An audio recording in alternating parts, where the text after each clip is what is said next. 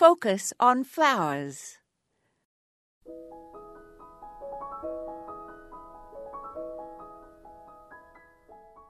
Most flower gardeners enjoy sequences of bloom in their beds. This can be achieved by having enough different varieties of perennials that there is always bloom in one bed by different plants at different times. Or, if one has a number of different beds, each can feature plants that bloom at different times, so that the focus of attention moves from bed to bed across the growing season. Additionally, if annuals are also incorporated into the plantings, they can provide color in the foreground of beds that also contain taller perennials that bloom in complementary colors at various times during the growing season.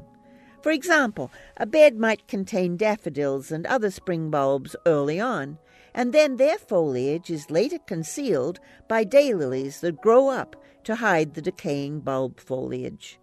Clumps of peonies and iris that bloom in late spring, early summer, and clumps of asters and chrysanthemums for the fall display can also be included.